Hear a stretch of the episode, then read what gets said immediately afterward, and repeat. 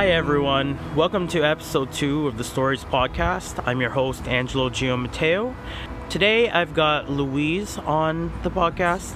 She's a good friend of mine. I'll introduce her later on. But before I do that, I just want to apologize for this episode because it didn't turn out the way that I wanted it to. I tried using a new software that would try and block out background noise. Instead, it created a very choppy audio and would create these pockets of silence in between what we would talk about and just completely drop the audio it really didn't sound good. I tried to fix it in post production, and the best I could do was to remove those silences and basically you're what you're going to hear is what feels like a very rushed conversation where we just keep talking. Hopefully it's not too bad. I'll try it again next time without the software. And you know I'm, I'm, I'm still testing this out. I'm still experimenting. So i apologize for the audio quality this time. You can catch my podcast on all of the different platforms. Apple podcasts google play spotify. I'd love for you to rate it subscribe. Hopefully you'll listen in to other podcasts in the future. And i'd love to hear your feedback. Message me, tell me what I can do better, tell me how I've been doing as a podcast host. Uh, this podcast doesn't exist without you. I just want you to have fun with this and learn a little bit about my friends' stories and where they come from and what we're interested in. Everybody's got their own stories, everybody's got their own interests, and I just want to highlight that. I want them to bring that passion and their stories to life on this podcast. And that's what we're all about. So I'd love for you to hear this podcast in the future. So without further ado, here's the podcast.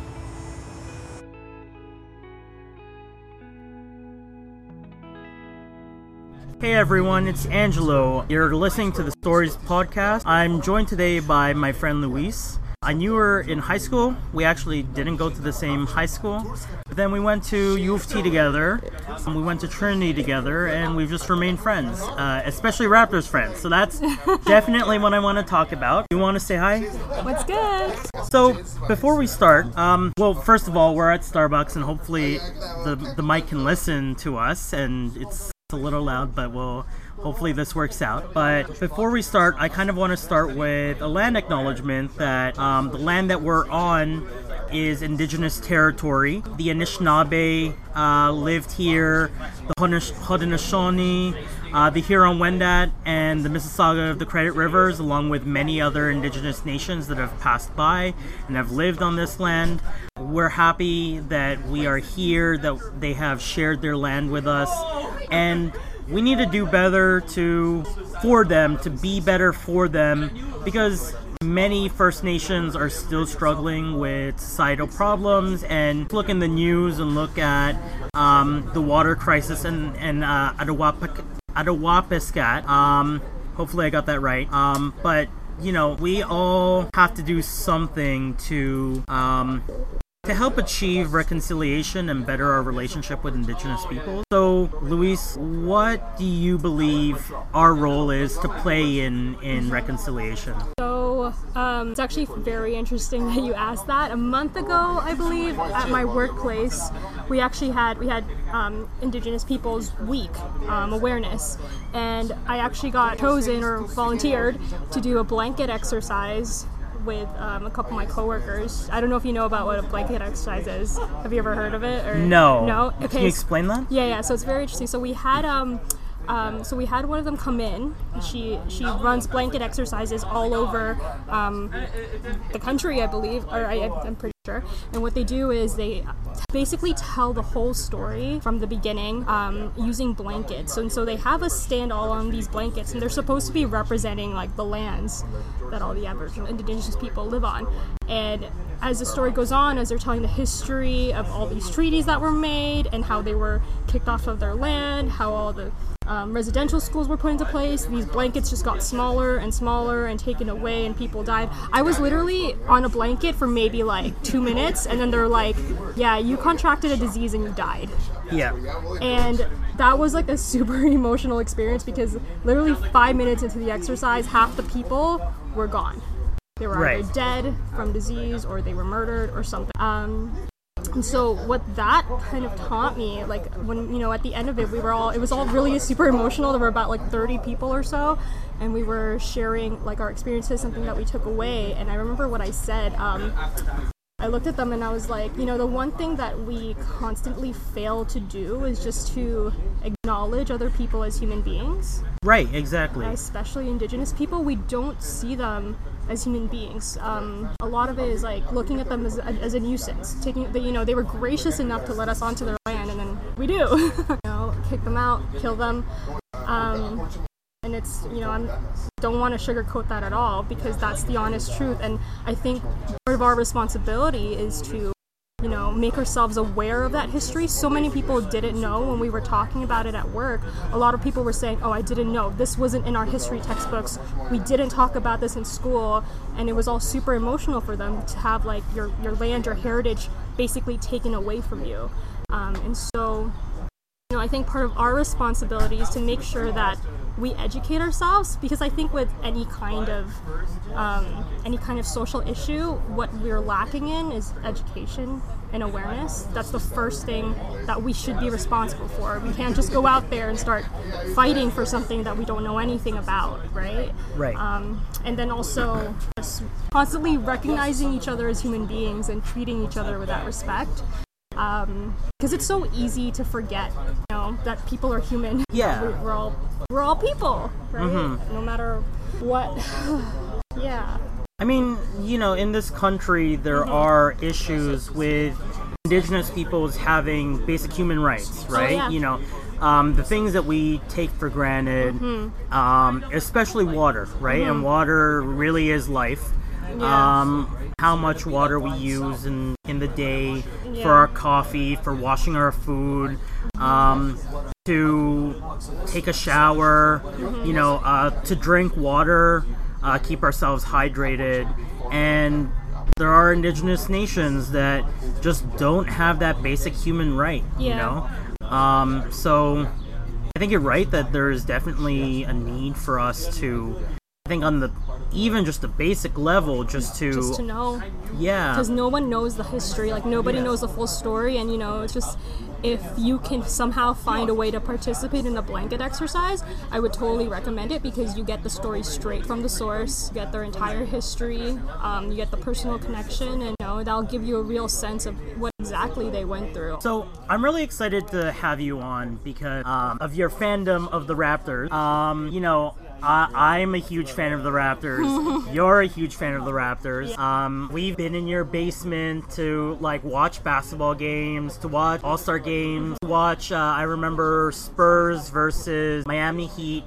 Um, one of those finals. the last one Yeah, before yeah. you left for cleveland The one where Kawhi won his first Finals MVP. the one where Kawhi ended a dynasty Yep, the The uh, first the dynasty? first dynasty that he killed. Yeah. Um, and then obviously this year the second dynasty that he killed. oh yeah Um, but I remember that game, and then we've watched like quite a few Raptors games as well. Mm-hmm. I think. yeah Um, so I'm really excited to talk about that. Um, but first, I think we need to talk about, and I, I need to ask you the question. You know, what is your story? And you know, you don't have to share anything that you don't feel comfortable sharing. Um, this is really up to you to to share what you want, to share what your story is, your Yeah. childhood, uh, high school, university, your current job. You know, whatever you want to share. So, what is your story? Well, I was born in the Philippines. Um, born in Bacolod City. That's where my mom is from. My dad is half an hour away. He was born in Silay. Um, so I was born there, but like right like when I turned one or even before I turned one, my parents moved to Indonesia, to Jakarta. And I grew up there until I was 10. Um, so while I was in Jakarta, I went to like Montessori school. I went to a British international school, aka BIS. So I was there for three years. Um, and that was like a very interesting experience because it was such a huge school and obviously the, um, the way people spoke there was really different. It was my first time encountering people who were British. Yeah. Australian. We had a lot of Australians. Um, you know, Filipinos were like the minority in that school. Um, so when I moved to Canada, it was so funny walking into like my first class in grade six, and then just being like, "There's a lot of Filipinos here." Never been around this many Filipinos when I'm not in the Philippines. Right. yeah. So, how old were you when you moved from the Philippines to Jakarta? I, w- I was less than one, so like I was just a baby. Okay. I grew up in I grew up in Jakarta, and it's completely different there than it is here, obviously. Um, like just, I mean, like you you know you compared to here, like you really need a car to get around. You know, Right. it takes like a, the traffic's terrible. It takes an hour to get everywhere. Pretty sure anyone who lives in Manila or whatever can relate to traffic Yeah, yeah, right? In yeah. the Philippines, it's like it's kind very similar in Indonesia. Um, we were very lucky, like you know, all of our close friends in, in Indonesia were Filipinos. So even then, we were still around, like you know, all our family friends. There was like a group of them, all from like our parents' church group. Have a good one. Shout out to Genesis. That's what it was called. And so all our family friends, you know, we would all hang out and stuff like that. Um, and we would go on trips. But we were very lucky that we were kind of in like this upper class of Indonesians, Okay. of, of Indonesian citizens, um, because we all had like really nice houses. Um, our parents had really good jobs there, and then they decided to move to Canada for me, for my future, so that I could go to a better school. And how old were you when you moved to Canada? I was 10, right before I turned 10 or 11, something Okay. like that. Okay.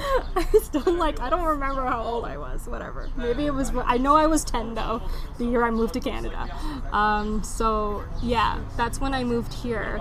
Um, and yeah, my parents moved here for my education. Um, their work wasn't obviously as good as it was there, and that was the case with a lot of our family friends. A lot of them um, eventually all moved away from Jakarta, from Indonesia. So a lot of them moved there from the Philippines, um, got really great jobs working there, and eventually, as soon as like their kids were like in high school, getting ready to go to college, university, they would relocate just so that we'd have better educational opportunities. Versus like you know we're not going to go to university in Indonesia. Um, a lot of them either went back to the Philippines, and, and there's a lot of them that are here in Canada now. Um, so a lot of them decide to move here um, for for educational reasons for their kids, Right. which I think was like you know it's interesting. And I honestly I I remember like the night I left, and I was so upset because I was one of the first families to move away. Oh, our, okay. Our family Okay. was one of the first ones to move away, um, and so it was like I'm leaving all my friends. I, I knew some people in Canada. There were there were people who lived in Indonesia who all had already moved here, but I didn't know them well because when when they were in Indonesia, I never talked to their kids. Right. Okay.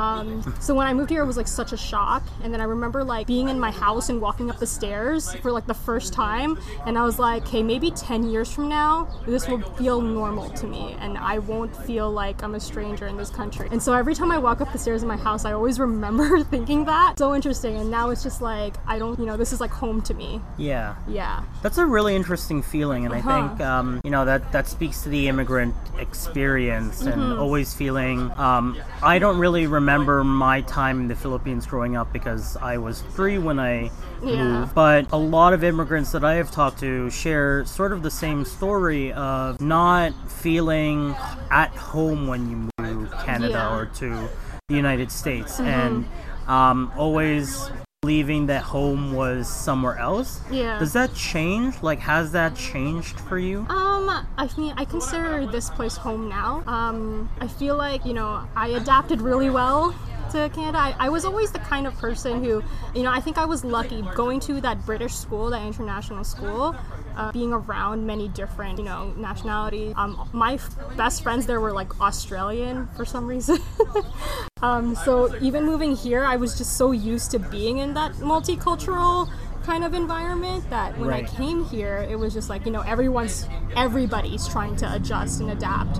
Um, so yeah, I mean, I think it takes a while, but eventually, for me, it did become home. And now thinking back, I'm like, I don't know if I could ever go back to Jakarta. Like knowing what life was like there, I I, I really enjoy like living here. Um, and eased of like I think part of it is like getting around and the tempo. Yeah. Things move so much faster here. Um, and for someone like me, I'm like very go go go. Let's do stuff, fill my life, make it busy. I Yeah, I know that. I know that. I enjoy that, and um, I feel like I, I have more things that I can do here, and it's easier for me to connect with people here. Um, I can't really speak for like you know what it would have been if I lived there because obviously I didn't grow up enough to be able to find out. um, but I don't have any regrets for my parents moving here, so. Do you have any insight? Because I know quite a few Filipinos who have had a similar story. Yeah. And they would actually move from the Philippines, their Mm-hmm. parents and their family move from the Philippines, move to Indonesia, move to uh, UAE, they move to Dubai, Mm-hmm. Yeah. uh, Saudi Arabia. Um, it might be uh, like I, I have my theories on this. Um, it might be because overseas Filipino workers. Um, but you know, do you have any insight as to why your family and the the friends that you have Mm-hmm. moved from the Philippines to Indonesia before coming to Canada or the, or the United States? Not particularly. Um, I don't know too much about my parents' reasoning. When before I was born, my dad was already working in Indonesia, in Jakarta. I think part of it was, you know, employment opportunities. A lot of them just seemed to get better jobs um, in those overseas areas as opposed to the Philippines. Um, so for my parents, like they just their their jobs in Indonesia in Jakarta were really, really, really good before we moved here. So as far as I know, like, and that that seemed to be the case with everybody that I knew. Um, you know, it would just be like, hey, work overseas, build up money, then relocate for your kids. Right. Right. And so that seemed to be like the formula that all of them seem to do, um, as far as I know. Yeah. It's uh, very interesting to me how. I mean, I used to work in an, in a place where I used to work with uh, Filipino foreign workers. Um, and I'm sure you know the stories of um, Filipino families and uh, their parents or grandparents living elsewhere and sending money back to uh, the Philippines. Um, balikbayan boxes. Oh yeah. Yeah. Um, did you explain what a Balak balikbayan box for everybody listening is? It's a giant box, fill it with clothes and food, and you ship it home for your family. So we used to do that. We do that like twice a year, I think. We stopped because I think they stopped letting us ship them. I don't know what happened with that. Um, because I haven't done one. I didn't do one this year, but my aunt goes back all the time, so we just send everything with her. Um, but basically, yeah, you just fill it with like a lot of like food. Like you go to Costco, you go shopping for your box, fill it with like all the clothes, all the hand-me-downs. Because back in the Philippines, we have. I don't have a lot of cousins, like first cousins. I have like one cousin, um, but we do have like a lot of extended family on my dad's side. They like to adopt a lot of kids. They're not like I don't know how to explain it, but like my my grandmother, she like literally has I don't know like I think like dozen kids that she just like you know invites into her house, um, because like from from the villages who you know they don't necessarily have the best houses, so they kind of stay in my grandmother's house. Okay. Yeah, it's kind of interesting. And then they help out with all the chores, they take care of her, which I'm very grateful for because I'm not there, obviously. Um, so we send a lot of stuff for them. So when I go home, my aunt's always like, Do you recognize those pants? Those are yours. I'm like, Yeah, I don't wear them anymore. So they can have them. And so a lot of it goes to them. Um, and then we always bring send back a lot of food. Cousin, my actual little eight year old cousin. Yeah. Balikbayan boxes are just a very interesting phenomenon Yeah. to me, right? Yeah. Like just the idea of Filipinos still caring about their families, Mm-hmm. um, even though we are thousands of miles away from them, Mm-hmm. Yeah. um, and still sending them things that we take for granted, Oh, right? yeah.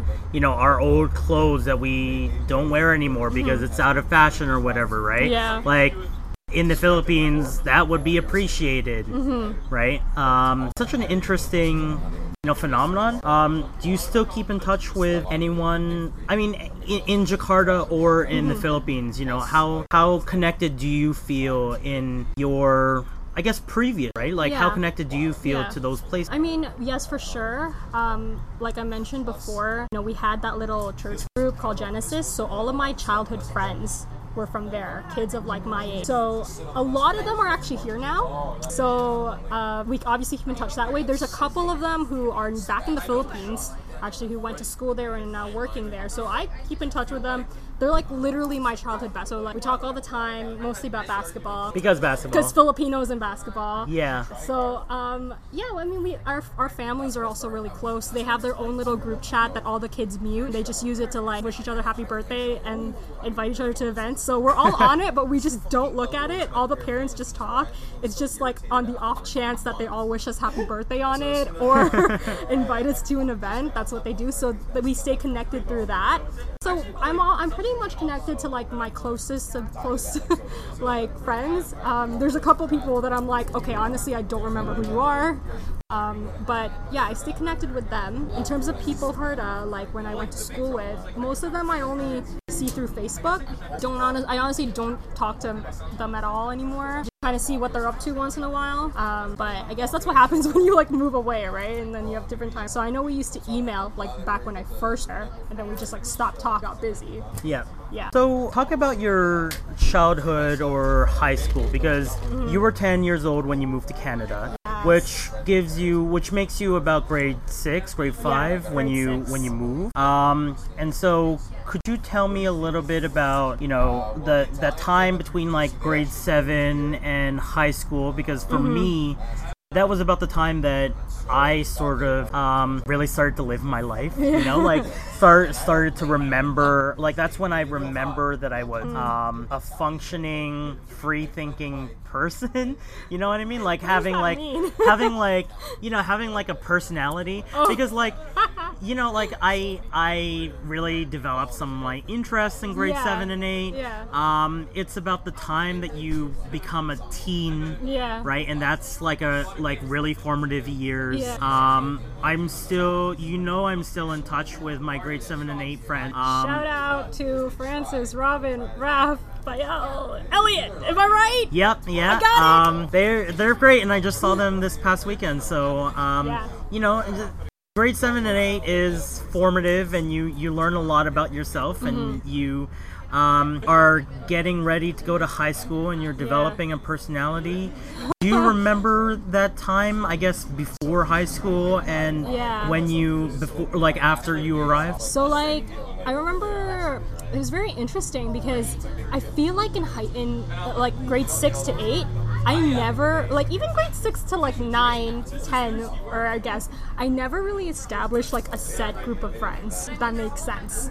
So like you have like your your squad. Um, I remember grade six, like we like Miss Fozzie was our teacher, and like I, we had like this pride of being in her class. Like every time I talk to somebody, they're like, "Oh yeah, we were in Miss Fozzie's class together." I'm like, I honestly can't tell you who was in that class anymore because I'm like, yeah, we were all cool, but like just because we put some pride into being in the same class doesn't mean that we're gonna be friends forever. And Yeah, then the year yeah. after, like, literally the year after, there were I had a completely different class. And I think in elementary school it's so interesting because who you're in class with, those are like gonna be your close friends no matter what. So even from like I remember going grade six to grade seven, I'm like, okay, my friends aren't in my class anymore. I don't even remember who my close friends were in grade six. I'm gonna be honest with you. grade six to grade seven, grade seven to grade eight. I got to grade eight, I was just like, literally all my friends are in the other class, right? And I and I had like no close close friends. And then grade nine was high school, and I remember thinking first day of high school home, and I'm like, you know what's weird? Like this is like the first year where I don't feel like crying after coming home from the first day of school because nobody was in my class. Because every class in high school is a different group of people, and everybody's like trying to adjust Right, right. right? So it was so interesting for me, um, like in elementary school, because I always kind of like defined myself by who I was like around, like friends I was, I, who I was friends with, and I don't think that really set in for me until maybe like grade 10, 11 of high school. Um, like you know, like my close friends now were my close friends when I was like in grade 11 high school. Like those were my those are the friends I keep close to me now. Um, I knew them when I was in elementary school, but we didn't get close until we were in high school. Um, so I think it's kind of weird. It's funny. I'm like, did I develop a personality? I don't know. Maybe. I liked a lot of things back then. Yeah. Still like a lot of things right now. I don't even know what my like. You know, when, as you grow older, your interests really expand and you become more open to different things. Um, I think for sure, grade seven and eight is when like that started opening up for me.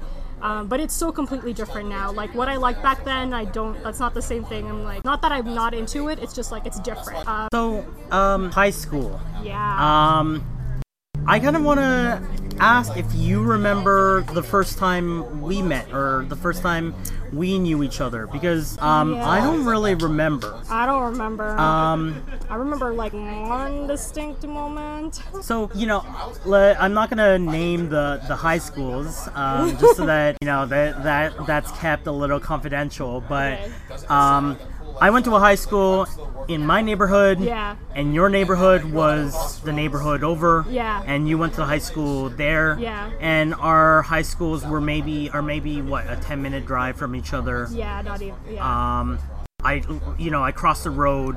I crossed the big road. Um, uh, and you know your house is like pretty much there. Yeah. Right. Um, so I guess you know. Do you remember, like, do you remember how we got in touch, or um, any sort of stories about um, how we uh, how we met? So the first memory that I can remember of us like knowing each other was Robin's birthday when we went to go watch Twilight. Yes, yeah, Twilight. we went to go watch Twilight and we went at like 4 p.m. for like a 7 p.m. showing, and And the I- lines were really long. Well, I remember that. ba- that was back before they were smart enough to do reserved seating.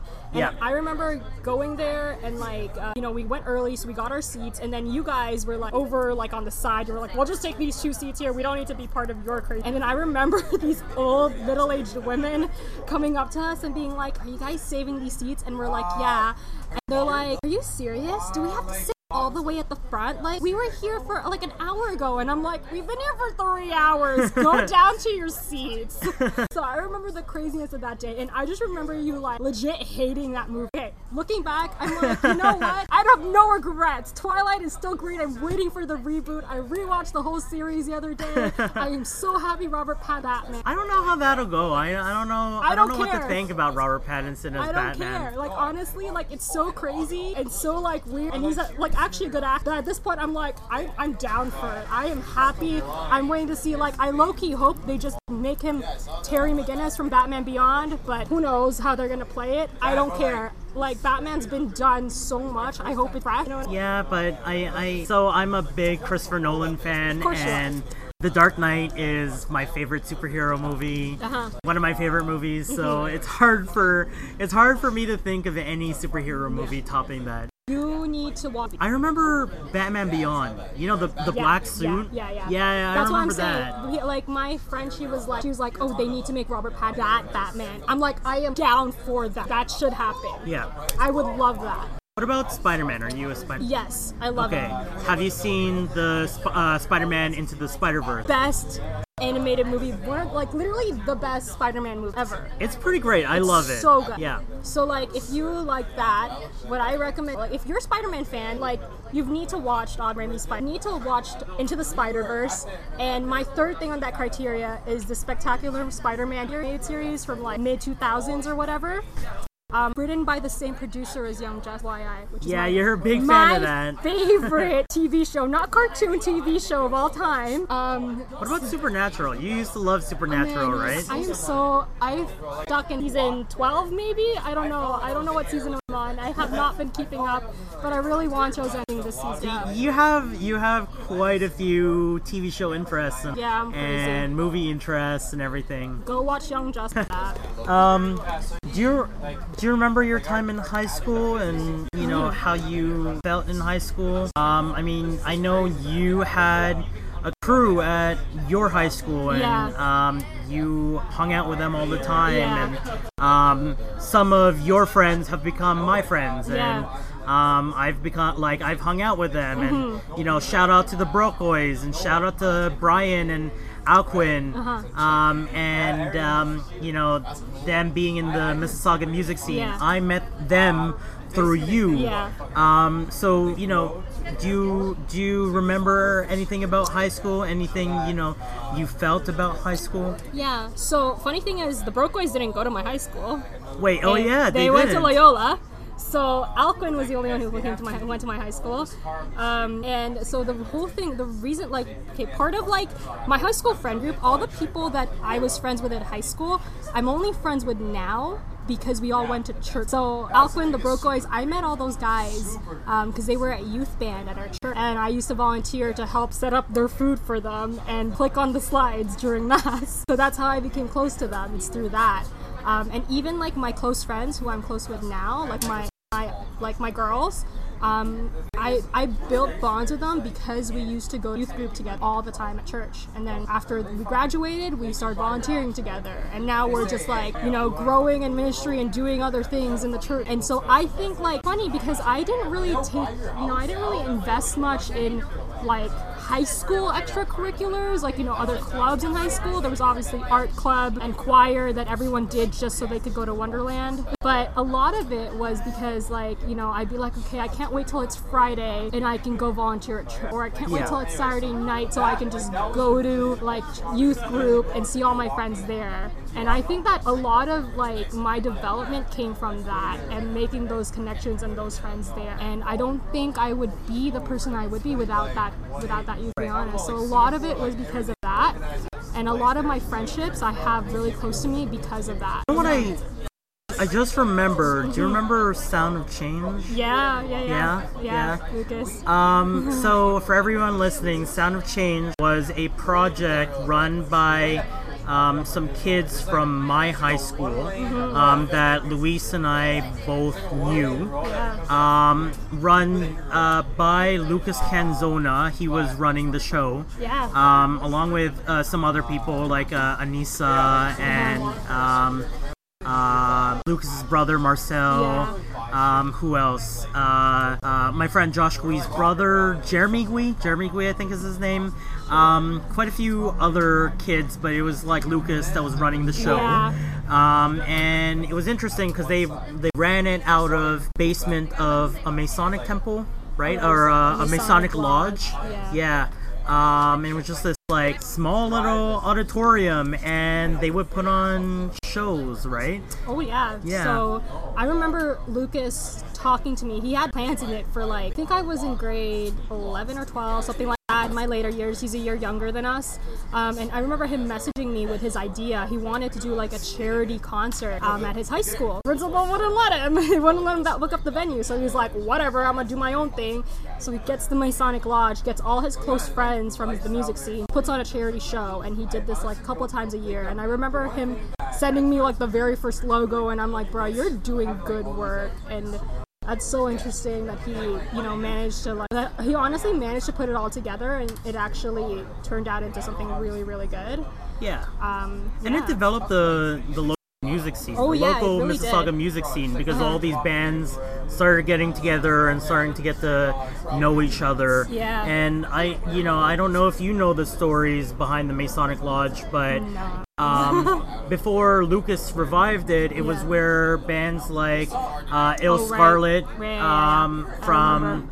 Ill Scarlett came from Iona, I believe. Um, uh, from Mount Carmel was uh, Billy Talent. Mm-hmm. Billy Talent played at the Masonic Lodge. Um, and I think Alexisonfire would play at the Masonic Lodge as well. So all of these, like, you know, now sort of big legacy thousands bands, Oh, you know, yeah. Mm-hmm. came from that Masonic Lodge, and it was so cool that Lucas sort of um, revived the Masonic Lodge, and we were a part of that. Now, you know, the Sound of Change isn't running anymore, Yeah. but I think that was such a cool time, right? Like, it was Yeah. such a cool phenomenon to be a part of. mm-hmm. Yeah, it was fun. I remember. I just, it's just like, it's just so crazy to me just remembering how, like, him just like talking to me about his idea, and then like it became a thing, and I was like, like, okay, this kid is going places, which he is. um, Yes. You know, just to like have that drive to put a show together and get people interested and get all and like have all those connections to make it happen. And then obviously like you know Alquin the Broke all those people like uh, you know they they took advantage of it. You know they made a lot of friends going to those shows and a lot of connections. Um, and yeah that was a that was a pretty good part of the Sauga music scene for a good while. Yeah. Yeah, yeah, that was really cool to be a part of. Um, so you and I were friends throughout high school, and then um, we were doing applications to university. Yeah. And then we found out that both of us got into Trinity and decided to go to Trinity. Yeah. Um, and I think it was sort of comforting that Oh, yeah. I would have a friend uh, Yeah. to go with me to Trinity, and we Uh-huh. both lived on campus. Yeah. Mm-hmm. We both lived in res. Um, What a nice room, man. I did have a nice room. Yeah, I got lucky. You're lucky. I got lucky, and then we all hung out in my room. I Yeah, remember that. because your room was the most convenient room, and it was the biggest one. Yeah, it was it was pretty nice, and we had um, we were we were pretty tame, I would think. You know, we didn't no, get we, we weren't crazy. no, we weren't completely crazy. we would we would go to some of the parties, like we would go up to like Second Massey. You remember that? Yeah, Yeah. yeah. Um, and you you knew Maha. We all hung Yeah. out together. Maha, you know, my previous guest on Yeah. on this uh, podcast. Um, and you weren't, you know, you, you we were all sort of friends, and we all hung Mm-hmm. out. Um, but you weren't really involved too much in Trinity College life. No. So, you know, how was Trinity College? How was the university experience for you? I mean, uh, obviously the first year because we we hung out together, Yeah. but then you know in subsequent years you. Uh, like I remember that you really went and focused on, you know, studying and, and doing your Uh-huh. own thing. Yeah, yeah. I mean, I think part of it is um, going from living on res to obviously being a commute. Uh, after first year, we both started commuting to school. Um, and so a lot of it was I, I ended up starting to get to know people in my program. Um, a lot of people who, you know, I, I would have to study with so that I could um, you know, pass my courses. Because um, a lot of our friends, like you guys, were all in like political science. Yeah, yeah, we so- were. Yeah, or, or Because like or everyone, IR, yeah, yeah, everyone at Trinity would do international relations or history or political science. It's funny though because like um, you know Audrey, right? Yeah. Yeah, she's. She was like one of my closest friends in university. She still is. Shout out to her. She let me stay at her house in Vancouver, and she, like she wasn't even there, and she let me bunk at her place when I was there. No way. She, Audrey, you're literally the best.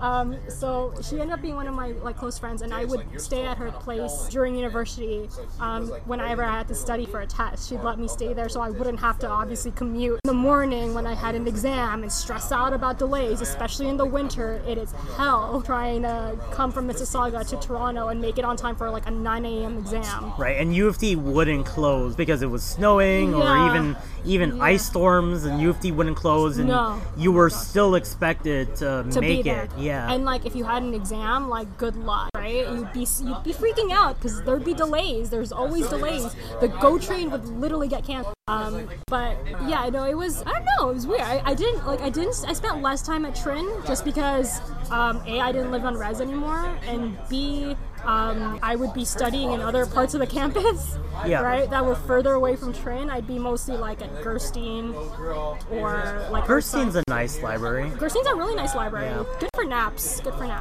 And so Graham's also great for naps. Yeah, Graham I- is great. I go. To I the work li- there, so yeah, I go to the libraries to nap.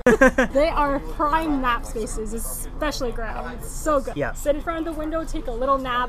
That's all you need. and they have these like they have these like comfy sofa Oh chairs. God. You know, on the like the end rooms on the second and third floor. Yeah, yeah, those were where, that, Yeah. that's where I would nap. Like, get, go in front of the window when it's snowing. You know, I oh, would, those th- those were beautiful seats. they, they would be my base. Or like, I would sit there for like four hours, write my paper, take a nap in between, wake up, good. Yeah. yeah that's that's yeah so a lot of it was like i did focus a lot on my studies and i think a lot of it was you know knowing i would have to commute back and forth i never wanted to stay on campus longer than i needed to because it was just so tiring um, and i remember during my fourth year i was actually like really oh gosh so that was the year i was diagnosed with hyperthyroidism oh, I didn't know that. yeah, yeah. So that year was like kind of like hard for me because I was always tired. I was always like sleepy. I was really my temperature was really high. My metabolism was really high. So uh, like for me, I was like, why am I out of breath running up to go catch the GO train? So I never wanted to like be on campus any longer than I needed to. And then when I finally, I was like, okay, this is why. Now I understand. And so lo- it was very weird for me because it was like a lot of back and forth, a lot of travel. Um, I had to do do a lot of work to make sure I kept up with like studying. And then I also took art, so a lot of my time was spent in the art studios, Oh, okay. trying to make sure I completed all my projects before they were due, because they're they take a lot of time. Right? You took art courses at U yeah, of T? yeah, it was my minor. It was gonna be like my second major, and then I downgraded it to a minor after like third year or something. Okay. Um, but yeah, so I would spend a lot of time there too. And I know you paint, and you have Yeah. some like beautiful paintings. Yeah. Um, I remember your 18th birthday, Mm-hmm. uh, the Filipino debut. Oh yeah. Um, you gave out these giveaways uh, of little canvases that you painted on. Mm-hmm. Oh, yeah, And oh, I still have mine. It's like an orange blue color with like a little astronaut, and I, I love it. Wait, which I- one was it? It, it has like a little astronaut on it. I astronaut. Yeah, I think so. Oh my gosh. Okay, I did. Okay, I don't know if I have a picture. I'll find Uh, it later. I'll find. I'll, I'll take a picture of it and send it to you later. Okay. Okay. Okay.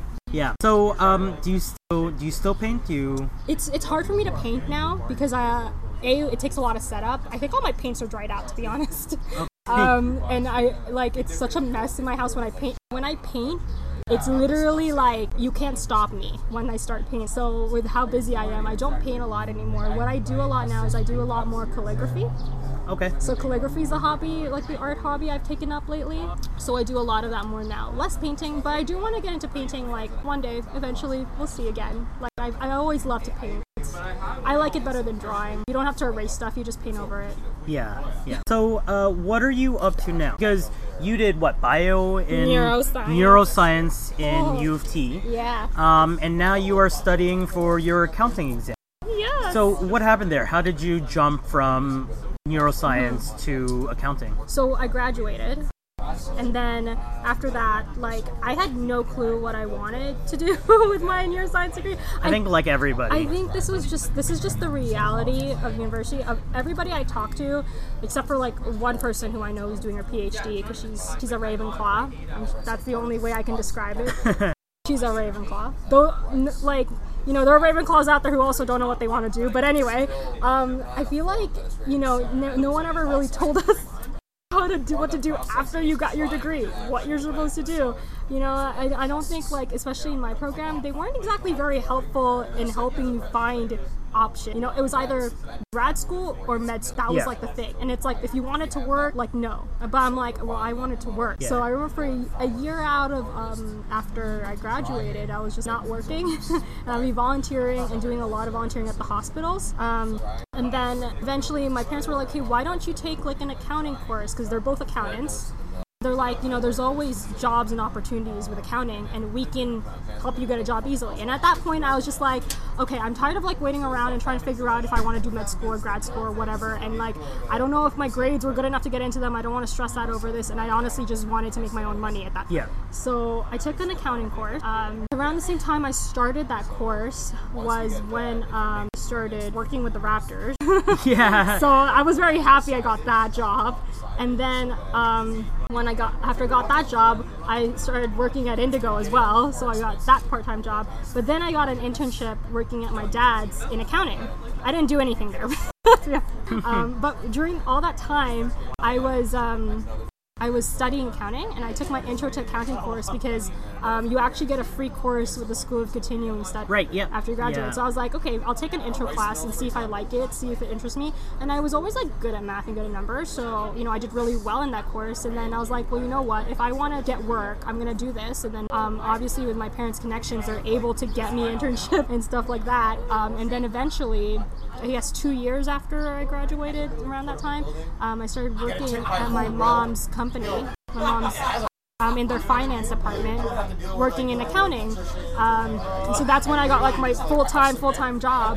And then ever since then, I've just been like, you know what? I I'm very content, like just being able to make money and work and like at least feel like I'm financially stable so that if I ever want to go back and do you know do something with my neuroscience degree which I'm like you know down the road I'm hoping to Yeah. um, I've already like worked and made money and have that in my pocket right Right. like it's nice to kind of have a degree in your back pocket as well um, and I've always wanted to do something more related to like mental health awareness um, but like maybe just down the line I'm not like thinking about it right now. Um, but yeah that's where I'm at right now. I'm gonna start doing my CPA PEP courses next year. I'm taking the rest of the year off and studying. Three years straight I'm like I'm done. I just want to work. Yeah. eventually get to this point where you're like I just want to make money and like be able to live a life instead of like studying all the time Yeah. and freaking out about it. Like I want to see my friends. You know what I mean? And you have a lot of commitment. Like I know. Oh my gosh. I mean, the Raptors. We'll talk about that. And Yeah. And um, are you still working at Indigo? I quit like two months ago. Okay. I like having my weekends. Okay, because at one point you were working um, with your mom Yeah. at uh, at a company. I'm still working You were yeah. I'm still working Um, you were you were you are working there. Yeah. Um, you were working for the Raptors. Still Yeah. still technically work for the Raptors. Though the season's done. we don't know. We don't know what's gonna happen. Free agent right now. Okay.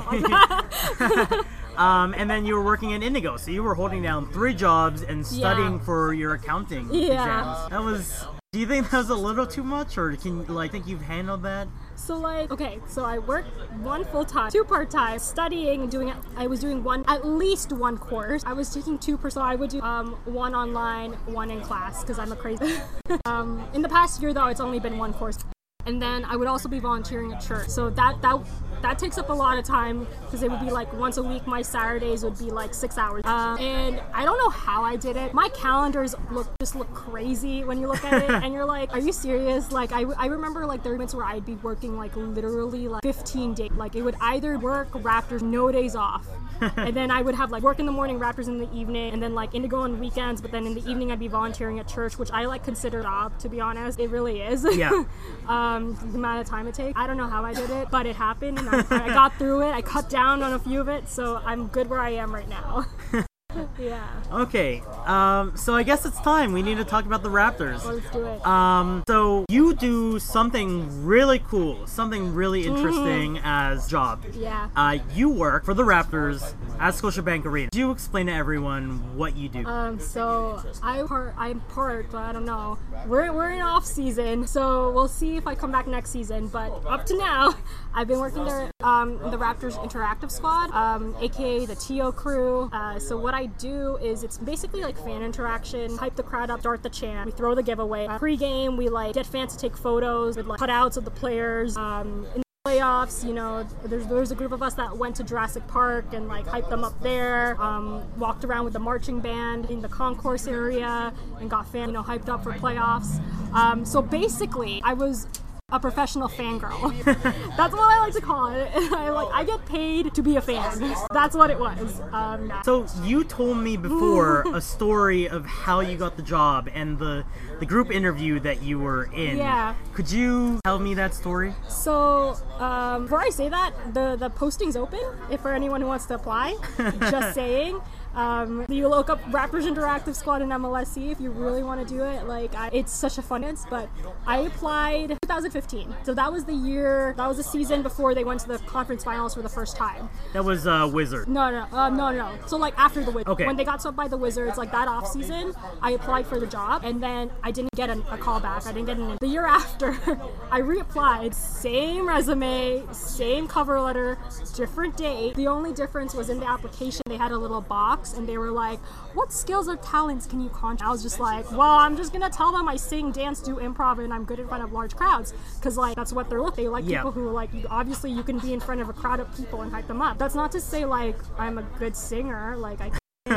Though I've had people tell me I should be part of a Disney movie. Like, listen, I'm all for being the Asian Rapunzel. okay, so Disney's gonna hire you now. exactly, Asian Yeah. Rapunzel, just do it. I will be in the remake of the live action of Tangled. I'm all for it. Um, but, uh, but yeah, so I, I applied for that, and then I got the call back for it. Go to the interview, and it's actually it's a group interview process. Um, they really just make you go through a lot of like improv things, obviously, because they want to see that you can adapt on the fly during games. You kind of they like they you just kind of do your own thing. You hype the crowd up, you get them going. Um, there's no one to like supervise you, tell you what you need to do, and like give you like a script how it's supposed to be. Yeah. But no one tells you what to kind of feel it out. Um, and so that interview was a lot like that. And then you get like a one minute sales end where you just tell them, or like you do like talent portion. So if you have like a talent that, or you just give a sales pitch. And I just like talked about what it meant for me, what it means to be a fan, opinion. I was like really passionate. And I also killed Raptors trivia.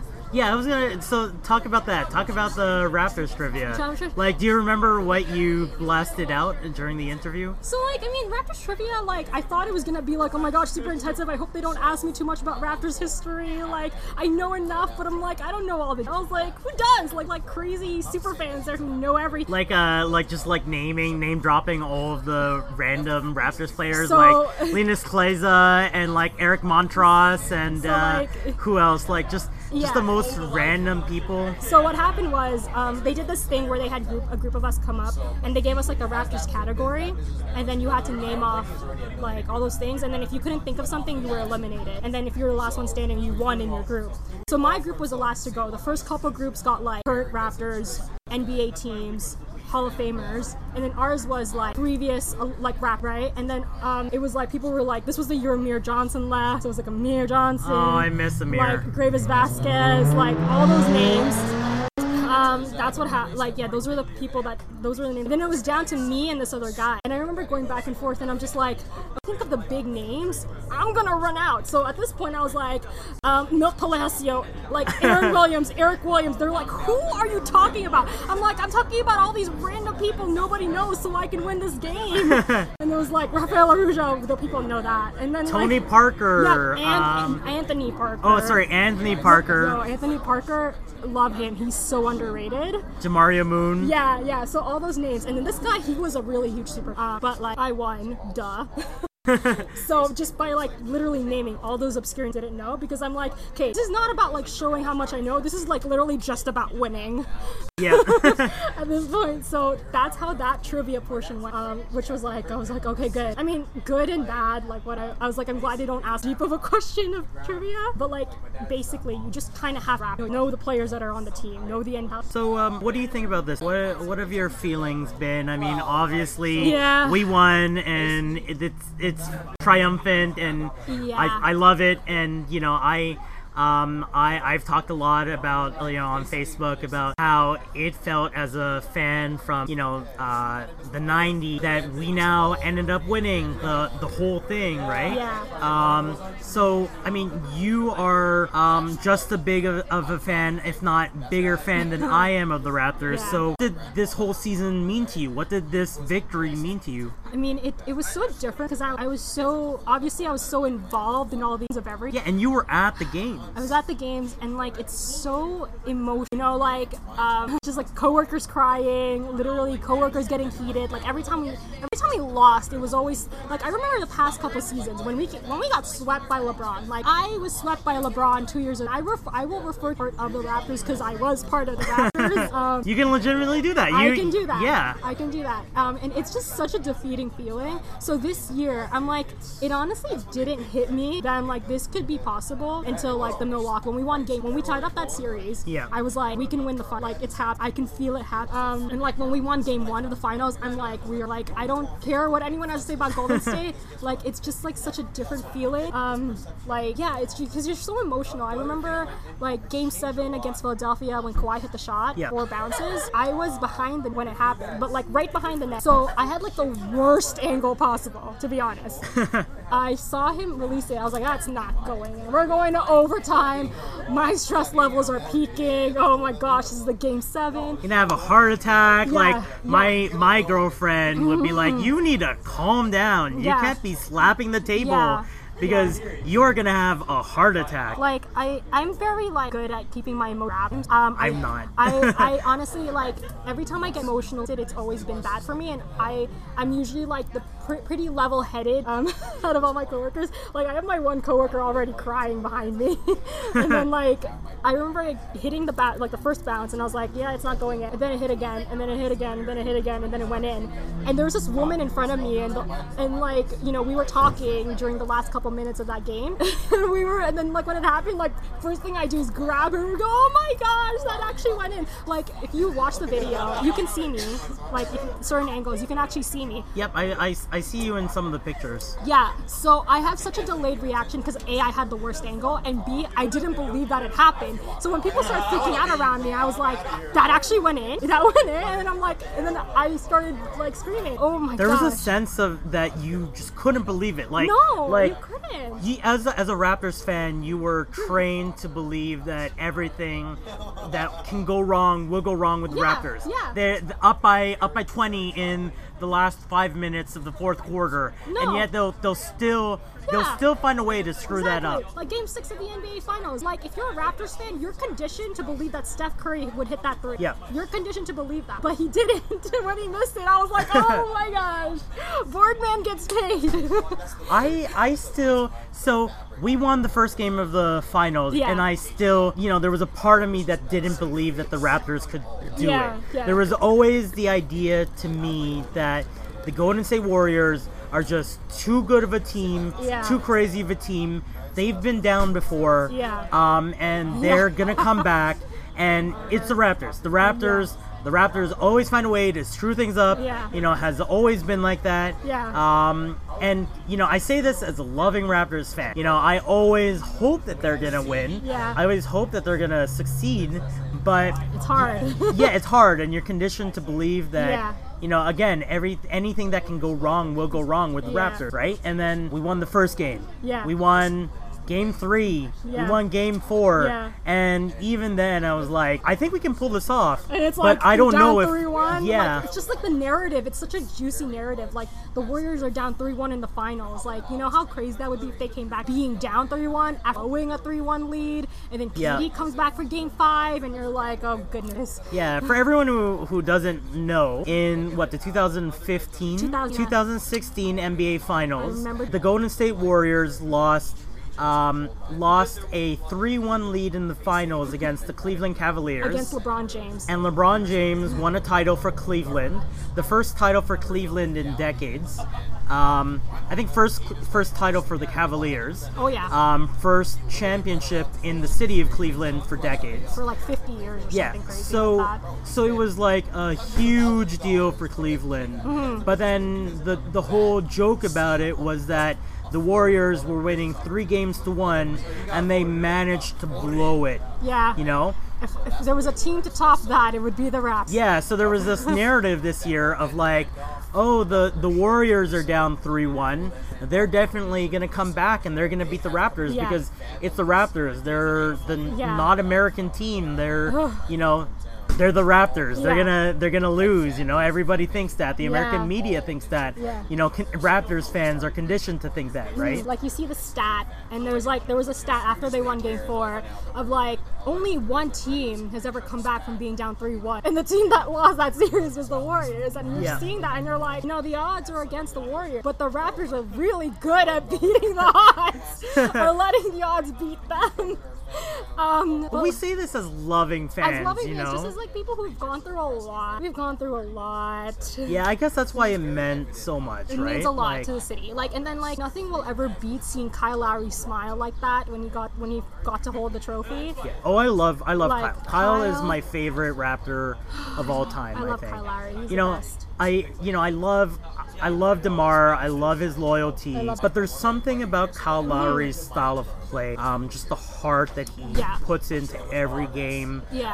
Um, dives for balls. Oh my gosh. You know, um, rebounds. He's Uh-huh. he's a point guard. He's short. Yeah. But he can out rebound Uh-huh. big men. Like, okay, know? Kyle, he's the soul of the Raptors. I love everything about his story. I think he's hilarious. Um, have you ever listened to the podcast that he did with his coach No. Vill- Villanova? So I forgot which podcast it is, but like whoever like look it up, pretty sure you can find it. But it was such a funny podcast. So when he was at Villanova, he actually tore his ACL before his freshman year. Right. Yeah. playing street ball. And then three months later, after his surgery, he was back playing basketball again. And I rem- and I remember them talking about it in the podcast. But the whole time when he had like he wasn't supposed to play basketball, but then his coach would be hearing rumors of him playing in this gym on the other side of campus. and then Kyle would like constantly like ask questions about like the plays they were running. He would come to practice sometimes, but then the coach would be like, "You're supposed to be rehabbing." And then when he finally was finally actually legitimately cleared by the doctors, and he played his first game, and the coach put him in, he was just so smart. He knew all the plays, Yeah. everything that he was running. Like pe- a lot of people don't know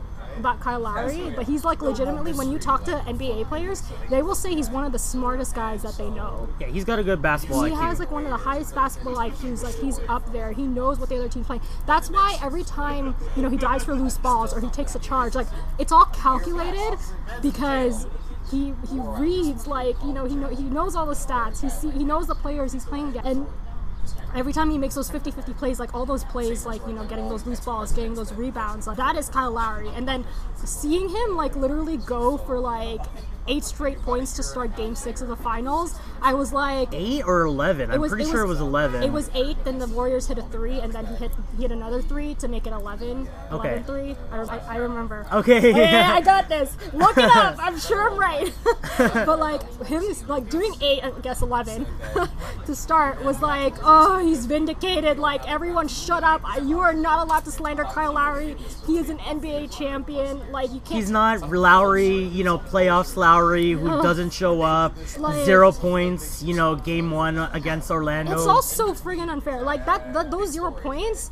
Like if they won, nobody would have cared that he scored zero points. The narrative would have been he scored zero points, but he did all this other stuff, and that's why the game, the team won. Yeah. But because he scored no points, they just called him playoff Lowry, and I'm like, the disrespect is so real here. So I felt so bad. Well, you get you get into advanced statistics, and Yeah. he had the the highest plus minus. I mean, I guess we're not we're not Yeah. gonna get into what uh, a plus minus yeah. is, but it's like actually a really dumb stat, but whatever. I mean, then, then you can go with the real plus minus Yeah, and yeah. like offensive defensive rating and you know all Those are the, better stats. Plus Minus is a pretty bad Yeah. stat. or you go to you go to 538 and you look at their Yeah. Carmelo projections and stuff like that. I love it. I'm I'm a nerd for it. Yeah. Um, but you know, Kyle Lowry contribute to the whole game, Mm-hmm. Oh, right? yeah. And not just not just offensively on the points. Yeah. Um, he had what a plus plus 11, the highest on the team Mm-hmm. uh, during Game One of the, of the Orlando series. Yeah. Uh, hit zero points, but contributed defensively, That's what he contributed assists, rebounds. Yeah. That's literally his thing. Like, you know, he's gonna be one of those guys that you're gonna look at and you're gonna be like, I don't remember what his stat was, but I remember like him making that really crucial play at the end of the game. Yeah. Do you remember the Orlando game where he dove for a ball and passed it off to Danny? Mm-hmm. Yeah, yeah, and Uh, I believe that led to a Danny three, or I'm- yeah, I'm gonna say that's either game three or four. I think it was game three. but it saved the game it from the game. They- Orlando. that, that was the reason why they won that game. It's not that series, but like that's because of that one rebound. Like he was like when you actually like rewatch it, like he's actually like so far away, he's almost out of the frame of the video, and then out of nowhere he comes in and grabs the rebound because that's what Kyle Lowry does. Which that's just what he does. yeah, yeah. He's there when you need him. So there's a lot of debate. So I listen to I I have a subscription to the Athletic, um, Yeah. which is a paid subscription model um, news service like ESPN, but paid with like really high quality articles, really high quality content. Um, and I read Blake Murphy and Eric. Koreen uh, pretty religiously. They're really smart guys. Um, if you have the money, you really should subscribe to the Athletic. It's it's absolutely great. But one of the conversations they had on their podcast, The Raptors Reasonabliss, is They're so reasonable. is is Lowry does Lowry have a case for the Hall of Fame? I think so. I would say he would. He's a multiple time All Star. Yeah. You know, like And an NBA champion. and an NBA champion. He's also an Olympic champion. Like people forget, like the, the Hall of Fame is also like all of basketball, right? Not just like what you do in the NBA. Yeah, and college basketball. He had Yeah. a he had a good career in Yeah, college yeah, basketball. exactly. So I think he has a case to be made. Obviously, he still has a long career to go. Um, there's a lot of accolades that he hasn't on. I don't know if he's been on any defensive, like all defensive teams. I don't particularly remember that one um, because I think he should be on like an all defensive team. Yeah. he's actually a really great defensive player. But I think if you talk to like any basketball player or coach, they would say, yeah, he does have a case to be made. Um, you know, to be in to be in the NBA Hall of Fame. Like um, his career path is a lot like Chauncey Billups. You know, a lot of Yeah. people say like compare him to Chauncey Billups in terms of like their career and how they blossom. And a lot of people would say Chauncey Billups is a Hall of Famer, right? So I think Kyle has a good case to be made. Um, I think it's hard to it's always hard to say until they're done their career. Right, You know, right. but like compared to a lot of like NBA point guards who are around right now, like Kyle, yeah, honestly, yes. You know, he needs to be. Like for all those underdogs, for Yeah. all those short guys. Okay, like I'm really upset about Marcus Stroman. He's my, Yeah, Marcus Stroman. my short guy. Oh, I miss that guy like already. You know, like the Toronto has a thing with like short athletes and Yeah. and Kyle is one of those guys who's like, you know, he's always gonna fight and like as a short person, I absolutely love it, right? Um, yes, you are short. So, what, what, what's your height again? I'm exactly five feet tall, five one on good days. Prob- probably five feet only because my back is so bad. So if I ever get an adjustment, I'll be five one. but um, But it's crazy. It's crazy how NBA players, even the shortest ones, are six feet. are still six feet. Yeah, exactly. Kyle is six feet tall. Actually, no, he's not. He's like five eleven. He's just gonna say he's six feet, but that's with shoes on. Okay. I'm gonna roast him for that. He's he's not six feet tall, guys. Kyle Lowry is shorter than. Are you friends with Kyle Lowry? No, I'm not friends with Kyle Do you get do you get to interact with the players? No, not really, not really. Oh. Um, yeah, we don't get to, cause they're, I mean, they're working, we're working, we're never really around at the same time. The closest I ever get to them is if we ever do something on court with like a giant flag or something, right? But I don't really get to talk to them. The closest interaction I've had was like um, walking down the hallway to our locker room and then like hearing DeMar DeRozan yell something. And he, this is when he was like, he had like a sprained ankle, so he wasn't playing that game. I look down the hallway and he sees me, and I'm like, oh gosh. but like he was just like yelling at somebody, like not like a bad like angry yelling. He was just like I probably like messing with. Yeah. So that's like those are like the closest interactions I get. I ran into Bismack Biyombo once when he was doing an, an interview. Uh, like Our our father. yeah, right. Yeah. Like um Shout out to Raptors Yeah. Reddit and all the memes. yeah, yeah. So he was around. Um, oh my gosh, I don't even know. Who have I run into at games? I don't really, yeah, I don't really interact with the players much. Mm, I mean, I met Obama at game two finals. You met Obama? Met Obama. He said hi to me. He Wait, said- no, seriously? So, like, what happened was he was backstage, right, going to seat pregame, and he was saying hi to all, like, the little ballas or group of, like, you know, kid dancers that dance Yeah. in the game. Um, and then I was backstage with my, although a couple of my other coworkers. He came by, and then, like, literally, like, he was like five feet away from me, but he literally waved to every single person and gave them all a personal hello, hello, hello. And I was like, oh my gosh, Obama just said hi to me. But I still blame him for losing game two because, like, Thanks, Obama. exactly. That's like the only like was appropriate time for me to be like, thanks, Obama. Like we lost game two, you were here. But yeah, I said hi to Obama. That's amazing. I did not know that. I'm so happy. People are like, you gotta see him. I'm like, yeah, he was there, right in front of me. So Kawhi has been talked about so much. So hmm. You don't have to talk about it if you don't want to. it's fine. Um, but how do you feel about all of the Raptors players that have left? About the retooling of the Mm-hmm. Yeah. roster? About um, any of the new players that have come in? Mm-hmm. Um, I mean, I, I guess let's start off with like Danny leaving, Uh-huh. with um, who else leaving? Obviously Kawhi leaving. Yeah. Um, Jeremy Lin still not finding a deal in free agency. Jeremy Lin, I can't. Ton ton of Raptors players Yeah. who will no longer be on the team as of uh, next year. Yeah. Jonas Valanciunas, even though that was um, even though that was before the season ended. yeah, Um, it's sad to see JV go. I know. Sad to see DeLon Wright. Yeah. Bruno Caboclo, I will miss him. Listen, Raptors South, Memphis Grizzlies, that is a thing. I will cheer them on forever now. Yep, I love Memphis. I love Memphis. Um, I don't like the racism in Memphis, but there's racism in every team in the South there. Like, Yep. literally, in, in like half of those teams, they're crazy racist fans. So. it's like a really big problem. it is a big problem in the NBA, especially, but of like fans. Um, overstepping a lot. yeah, swearing and calling Mm-hmm. Uh-huh. um, players, you know, Yeah. really terrible Yeah. Mm-hmm. That's a such a huge problem. Yeah, I can't say I've ever like experienced that at a game. Um, mostly because I really tune out a lot of what's going on. Yep. I've literally had someone throw popcorn at me during a live jersey giveaway, and I didn't. No way. And I honestly, I blacked that out and did not know until like I looked back and I was like, oh yeah, I got popcorn thrown at me. But like this guy was like literally throwing popcorn at me. I'm like, I'm not gonna give you a jersey if you're throwing food at my face. Was that was that purposeful? Yeah, because he was like, I want the jersey. I'm like, Was he throwing handfuls of popcorn? handfuls of popcorn at me. Holy! Right? And I was like, yeah, no, but like, I mean, That's I, like workplace harassment. That's I blacked out, honestly. Like, it's like one of those times where I'm like, I really honestly black out. When people tell me, I saw you, I'm like, I don't see faces. Unless you tell me exactly where you are and who you are and who you are, I won't know that you were ever there. um, like, yeah, so. What were we talking about? uh, people leaving. people leaving. People Yeah. leaving.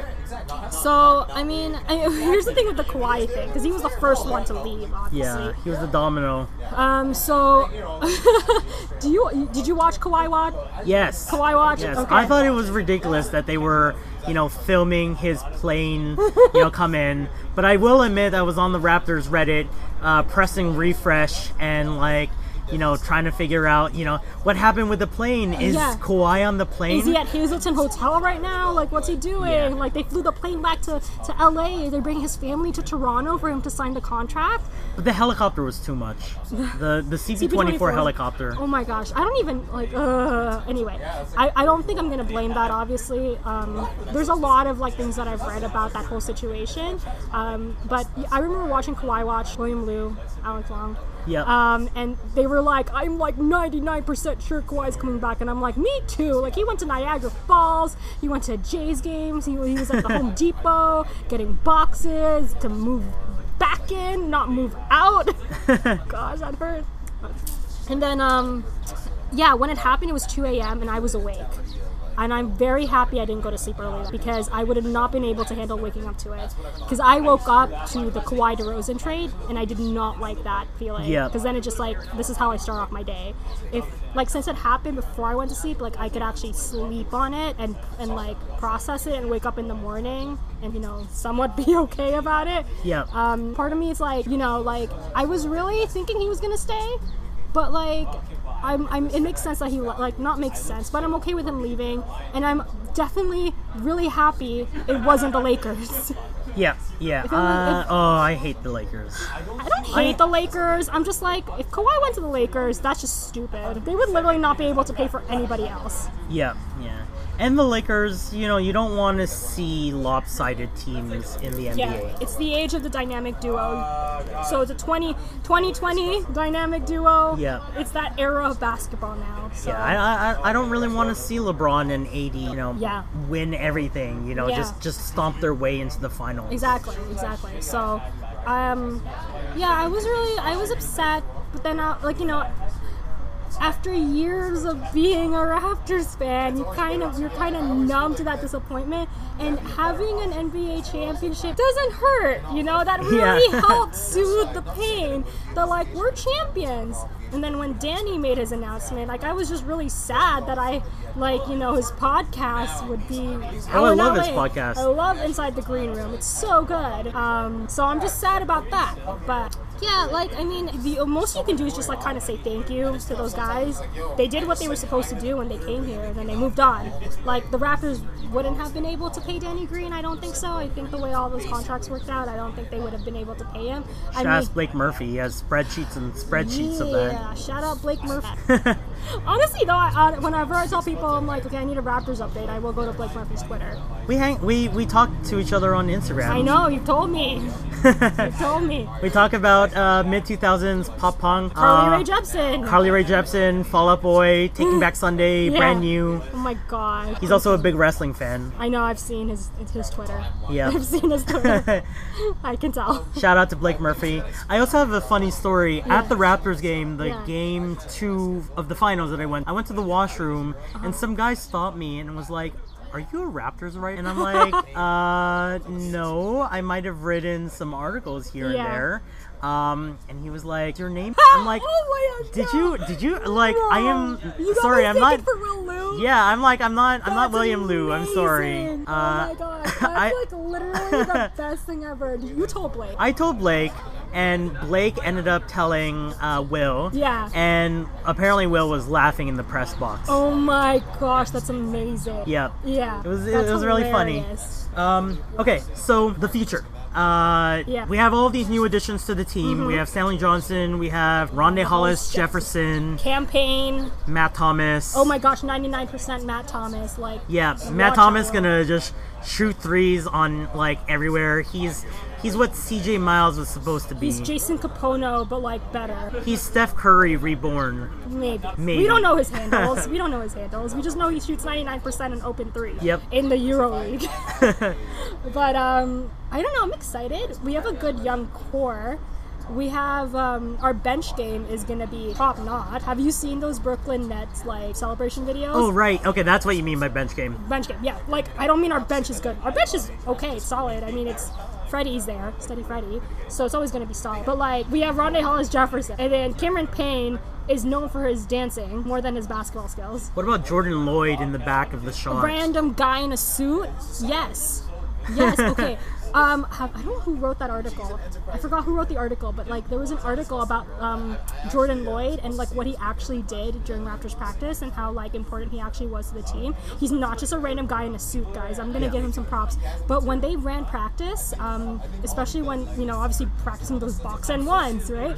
Um, he actually played the role of Steph Curry. Right. So, um, So Blake cool. has a whole article. That might be his article then. Yeah, he had an in-depth article about like the Why bench players, surprised? the bench players being scout teams. So Yeah. they would run the plays that the other team Exactly. would run. Yeah, like Jordan Lloyd would like look at Steph Curry's film and like Yeah. study how he moved, how he dribbled, what he do, and he would just be that dummy for them so that they could practice Yeah. running how to defend that. And they would they would always have to be ready to play. Oh, yeah, exactly. Right? Like, what if one of the rotation players just suddenly became injured? Exactly. Like I like to liken it to like the swing people in Broadway musicals who like literally do everything. What does that mean? So basically, if you're a swing in a musical, you play multiple roles on any given night during a Broadway musical. Okay. Um, and some swing people are also understudies for like the main actors. So it's a lot like their job where they have to know all these roles and do all these things.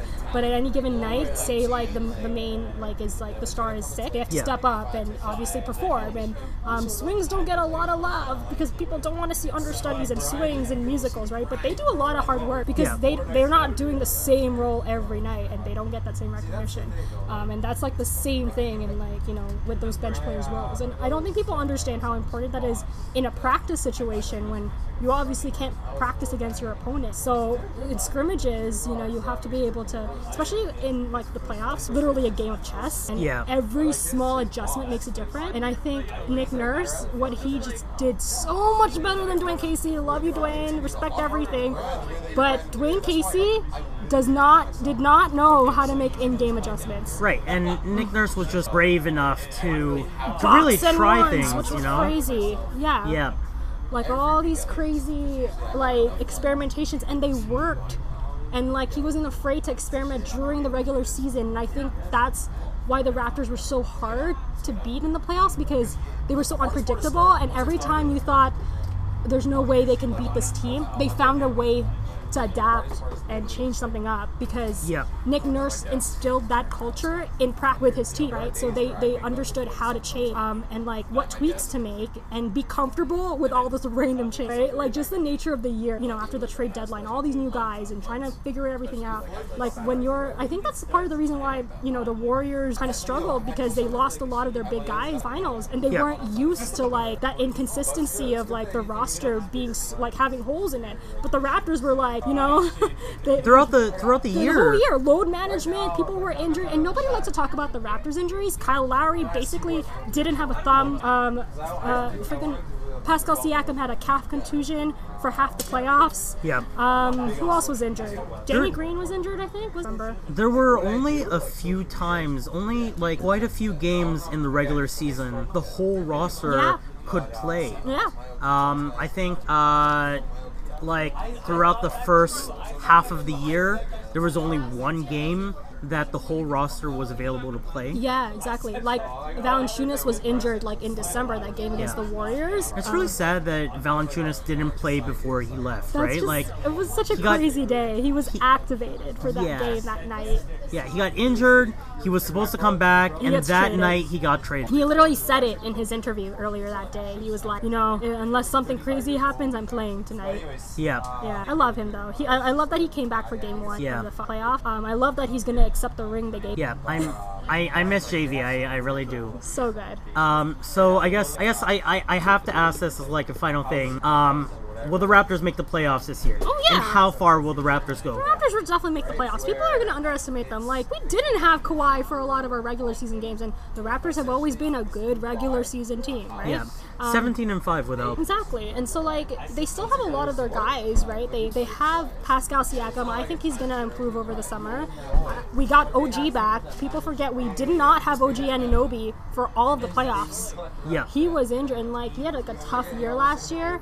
Um, and I think he's going to do really well. I'm pretty sure he's going to be taking that starting spot at the three. He will. He will. Um, It'll be um, it'll be Kyle Lowry at the one. yeah. Um, Probably Norm at the It'll two, be. Norm at the two, OG. OG at the three, um, Pascal. At the four, and Marcus slash yeah. Serge Ibaka or whatever. Yeah. Nick Nurse is like, and people forget how good OG was in like the 2018 series against LeBron. Like Yeah. he was their best player in that sweep. He was so good there. Uh, but yeah, I think we're definitely making the playoffs. I see the Raptors as a top four. team. Obviously, we're gonna you're gonna put the Bucks up, and I put the Sixers up there. Though I think losing JJ Redick is bigger than people. Um, I'm gonna reluctantly put the Celtics. Ugh. Um, the Nets, I don't know because you know it's. I feel like Kyrie. I don't know him being on a team where it's literally him because he was he was doing that with the Cavaliers. You know, back you know early in his career. I don't know what's coming up the year, but I think the Raptors can be like a top four seed for sure. I think they can definitely get out of the first round depending on obviously the matchup. Beyond that, I'm not sure. I feel like I trust Masai. I trust he's gonna make the right move. You know, we have a young core. Pascal's a star. We're gonna do. We're gonna have a good season. Yeah, I'm I'm really excited I'm about excited. this. Like it's a young team, and like we we we're fresh off a championship. They're still the champs, guys. They're still the champs. yeah, yeah, we are still the 2019 NBA champions, and no one will take that away from us. No, never. Yeah. And like all, those guys are on this team. They have champions on so. Yeah, but it, it won't it, it won't last all that much longer. I mean, Lowry and Ibaka and, And Gasol. are on Spice. Yeah, they're gonna their contracts are gonna expire after the end of this year. Yeah. Um, we might see trades this year. We might see them traded. I don't want Kyle. To, I don't want Kyle to leave either. Kyle better. I'd be really sad if Kyle left. It'd be like, ugh, that's a gut punch. You know. Yeah, Because yeah. that would mean that's like literally the end of that 2013-2014 team that started Yeah. this whole thing. you The end of an era. Yeah, The would- end of the We the North era. Exactly. But I want like if DeRozan can't retire a Raptor, I want Kyle Lowry to retire a Raptor. Okay, I have to ask this. Vince Carter. Yes. Does Vince Carter uh, deserve to retire as a Raptor? And and and okay, Yeah. should Vince Carter's jersey be retired? Mm-hmm. So I think like there's a lot about that situation because Vince made a comment, you know, like if the team wants me back, like I, you know, I would. So part of that makes me like speculate whether Masai even wants him. there. Yeah. I think it would be a nice full circle thing, especially considering this is the 25th of the Raptors. Yep. Um, I'm not against it. I think he. I think it would be nice to have him retire as a Raptor. I don't know if that will happen. I'm like not like pushing for it, and I'm not against it. So I'm between there. I'm like, if it happens, that would be so great. I already know one coworker who's gonna cry his eyes out if that happens. Um, and then was the second thing jersey retired? The jersey, yeah. Yeah, like here's my thing. I think he does deserve to have his jersey retired, but part of me is just like, does he deserve to have it retired before or after? Do Uh, you know what I mean? I I don't even know if his jersey should be, retired. DeRozan? No, no, no, no. Oh, Vince. Vince, Vince? Vince. Yeah. I have so uh, when when the whole trade happened back in what 2003, 2004. Mm-hmm. yeah. I was so angry. I had a Vince Carter jersey and I crossed out his uh, name. Um, instead, I taped it over and said Garbajosa. Oh, I love Um, him. I love Jorge Garbajosa. so crushed that he broke, he broke his leg. Yeah, that was terrible. Um, Vince Carter, I hated him for such a long time. I know. He was he was such a villain. Yeah. And I don't know how we rehabilitated his image. Um, like I don't even know if we should give him a second chance. I have I have felt better about the situation. Yeah. Um, but um, you know, it, the, your first love stings you the, the most. You know. Yeah, but you know, it's like there's really no point in holding on to all that anger. Like it happened so long ago, and he's obviously not that anymore. Yeah. Um. So bring him back. You're, you're not bringing back the same Vince Carter that Yeah. you got. He's a different person.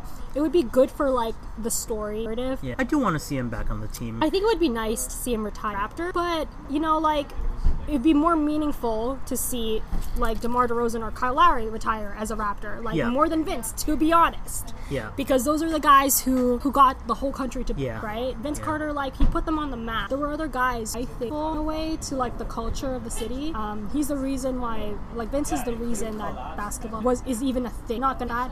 So I don't know. I think he does deserve to have his hired, but I think it depends. Who who would you retire? After DeRozan. I think s- because DeRozan, like Demar, like he's got Vince beat in all the categories. Like, like people like to make this. I like to make distinguishments between like alders. Um, like Vince, I would say is the most important Raptor in terms of like establishing the team. Demar is the best Raptor in history. Um, Kyle. I I would I would you would say Kyle. I would say I, Kyle. I would say Kyle is like kind of. I don't know exactly what the title is for Kyle. He would either Growth, greatest Raptor of all yeah, time. Yeah, him, him and Demar up there. Just because Demar has, he literally has all the stats, right? Yeah. Um, and then Kawhi is the best player to have ever played for the Raptors. Yeah. That's the distinction I would make with all. But Kyle, I'm like, listen, listen, okay. I am all for Kyle and Demar getting their jerseys retired. Time, I'm all for that. I, I want to see I that. Need to see that. That is like, I would cry if that happened. That would be the best situation for me, to be honest. I would rather see that happen than a Vince Carter jersey retirement. I don't care. Kyle and Demar get their jerseys retired together. I think that would be great for their brotherhood. yeah. So Demar and Kyle first. I I agree with that. Yeah. And then Vince. yeah, yeah. If there had to be like only one, I would say Demar would be first, just because, you know, you don't get loyalty like that anyway. Yeah, especially in a market like Toronto. Exactly, and I think that has to be acknowledged with DeRozan, and obviously all the players acknowledge that. Yeah. You know, like of the championship team, thanking Demar, thanking Dwane Casey, all those guys who left the team because you know you you can't forget those people who got you through those hard times. Yeah. You know, and I think I think that's a nice thing about like this championship. It wasn't just this roster. They're not the only they're, they're not the only players responsible for this ship. It was all those other guys. You know. It was a build up, right? Yeah, DeRozan was good enough to be traded for Kawhi Leonard. It was a culmination of everything that yeah, came before. Exactly. So It was a culmination of Andrea Bargnani being traded for draft picks. it's honestly crazy. You can literally trace back. You can you can draw a line from Bargnani all the way to Kawhi. Yeah. Like all the trades, all the picks, and everything. You can you can trace that back all to Andrea Bargnani. I think for. Jakob Poeltl Jakoperto. was a draft pick that, yeah, that we yeah, got from Andrea yeah, Bargnani. exactly. So all of it goes back to Andre. Yeah. so we hit the hour and a half mark. Mm-hmm. Uh, this has been a, a great conversation. I didn't realize we had uh, that much to talk about with the Raptors, but you know, you get two Um, big Raptors fans together, and of course, we would talk about the Raptors for quite a while. Oh, yeah. Um, do you have anything to add? Anything about your story that you wanted to to, to share? Um, anything about the Raptors you wanted to add on? I don't know. I mean, can we talk about Jeremy Lin for a second? Yeah. Let's yeah. talk about Jeremy Lin because I absolutely love Jeremy. Um, you know, I've always been a fan. I think the whole insanity thing and what happened and all those expectations for him are so unfair. And then when he came out with those comments like this past week about the NBA giving up on him, I was like, Jeremy, bruh, like don't break my heart like this. Yeah. Yeah. I think he really deserves another chance. And it's a, it's a tough business, um, but he's done so much for like the Asian community Yeah. specifically. Um, have you listened to his podcast with Ryan Higa? Uh, yes, off the pill. Yeah, yeah, yeah, yeah. Yeah. So that one podcast, like, oh my gosh, I absolutely love him and all the whole thing he was talking about, and him like even just talking why I deserved to be an NBA champion, and then him going through that process of like, you know, like people are saying all these things, like, you know, Even the Asian community, Yeah, right? like- Like, are the- you on subtle Asian traits? The the Facebook group. yeah, Yeah. Is that a secret or is that like an That, Asian that is not a secret. It's fine. But I mean, you know, uh, Jeremy Lin had talked about how people on that Facebook group. He doesn't. He doesn't explicitly name that Facebook group, but we talks, know it's that Facebook yeah, group. yeah, yeah. We know. We all know it's that group. But um, no, actually, it might have been Ryan Higa who who mentioned that Yeah. on that group, people were making jokes and memes about Jeremy Lin Like being Asian. yeah, you know, like the, the the trope of the Asian doing all of the work in a group project. Yeah. And this is like The the, reverse of that. Yeah, Ugh. the reverse of that. Uh, that you know trope of Jeremy Lin not doing anything Mm-hmm. Yeah. and still getting the praise. Yeah. You know. He like okay because we talked about jordan lloyd. Jeremy lin did the exact same thing. He Yeah. definitely deserves credit for this trophy. Like he's an nba championship no he's an nba champion and no one can take that away from him. Um and gosh he's done he's done so much for the asian community. Like really Yeah. honestly he has. Um the nba should be thanking him for all this extra revenue he's created just Yeah. for being asian and you know from him going from oh my gosh insanity to him actually embracing the fact that you know there were going to be young asian kids looking up to him i think he's so great like so i remember when like soon after we signed him signed got him um it was post game and i was leaving to go home and he was there and he was addressing like a huge crowd and you know jeremy lin he's like really open with his faith Yeah. and he was like speaking to the whole group and he was just like you know like you know, we, we all want um, only one who can f- can fill our hearts and satisfy that ache. And I remember sitting there and I'm like, oh my gosh, he's such a guy, and I love him, and I love him for like you know spreading that message of just like kind of being kind and loving, and Yeah. I and him like his you know I I'm kind of worried about him like not being on the team, but at the same time I know his faith is like super strong and will get him through that. Yeah. And I think um, you know all those hard years trying to live up to that. Um, he's really leaned on his faith, and I think that's really inspiring. You know, a part of me is worried, but at the same time, you know, he's gone through a lot of stuff, and people are kind of unfair. This is his first year back after injury. Exactly. Yeah, he's Like- had a lot of injuries. Yeah, like I remember his injury last like whatever season it was a couple years ago i saw the footage of him he just fell like rolled over like he pauses for a second and then suddenly his face crumples up and he's like clutching his knee and got really bad and i don't remember exactly what the injury was but He was on the Nets. I, think. yeah I he was on the nets when he still had like the braids and everything Yeah. yeah and i remember him like and people forget your first year back from injury is always going to be the toughest one um so yeah i love jeremy lin i think he deserves to be on the nba i think he deserves to have to prove himself um, and he's done so much for like the asian community and just you know kind of killing those stereotypes Yeah, yeah. Um, well, he's he's part of this, you know, this wave and movement of Asians coming Yeah. up in in American society or uh, you know Canadian society. Yeah. Um, like with Crazy Rich Asians coming out, Yeah. Always Be My Maybe. Have you seen that? Yeah, yeah, I I love. Always Be My Maybe. I love Randall Park. Yeah Um, if you have the chance, you should see Randall Park rap battle James Van Der Beek. Oh my Um, gosh. it's great. Randall Park can really rap. yeah really Um, I love Ali Wong. She's great.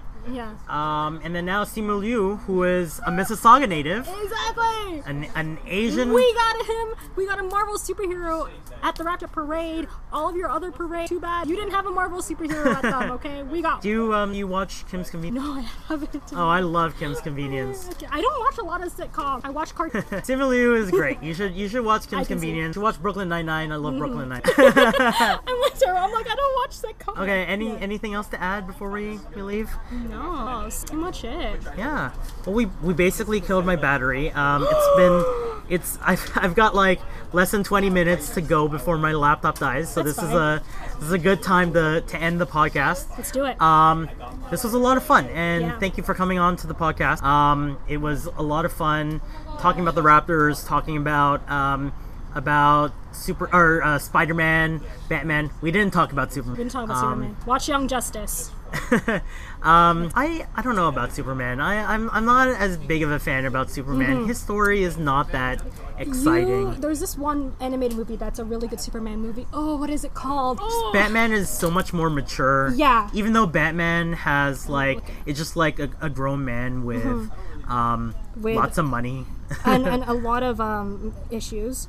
Yeah. Gosh, I'm his uh, dead parents. Yeah, yeah, yeah, yeah. Yeah. I'm trying to find the one mo- one Superman movie. It's an animated movie because let's be honest, all the good uh, DC content is animated. Like with the exception, obviously, with the Dark Knight. And Wonder Woman. I like and Wonder. Woman. So if you want, like, if you want to watch a good Superman movie, um, I would recommend Superman versus the. Okay. It's an animated movie. I think you would really enjoy it. It's a different take on Superman. It shows how powerful Superman can actually be and how much control he actually has to have to be the hero that he is. Yeah. Um, that one's a really good one.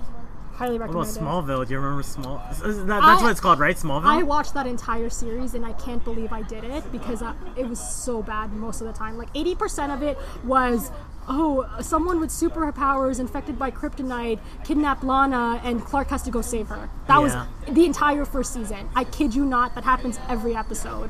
and then one of the characters, the actress, is uh, involved in like a, a sex cult or something. Chloe, I Yeah. her name. That's like, whoa, I was reading that, I was like, oh, cool, Chloe Sullivan. Oh, great.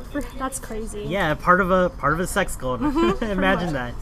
Um, anyways, thank you for coming on to the podcast. This was a lot of fun. Yeah, thank you for Um, having me. Thank you for sharing your story. I think that was that was uh, just a very interesting story and and uh, very interesting to talk about like Filipino immigration. You know, being a Filipino immigrant myself. Um, Balikbayan boxes. Yes. Um, no, this was this was a good conversation. I, I really enjoyed it. Thank you for coming on to the podcast. Thank you for having me. So I'll talk to you later, everybody. Um, I don't know yet yet when my next podcast will come out. I have no idea who I'm going to have on, but I'll probably do the schedule of every week or two, um, every other week.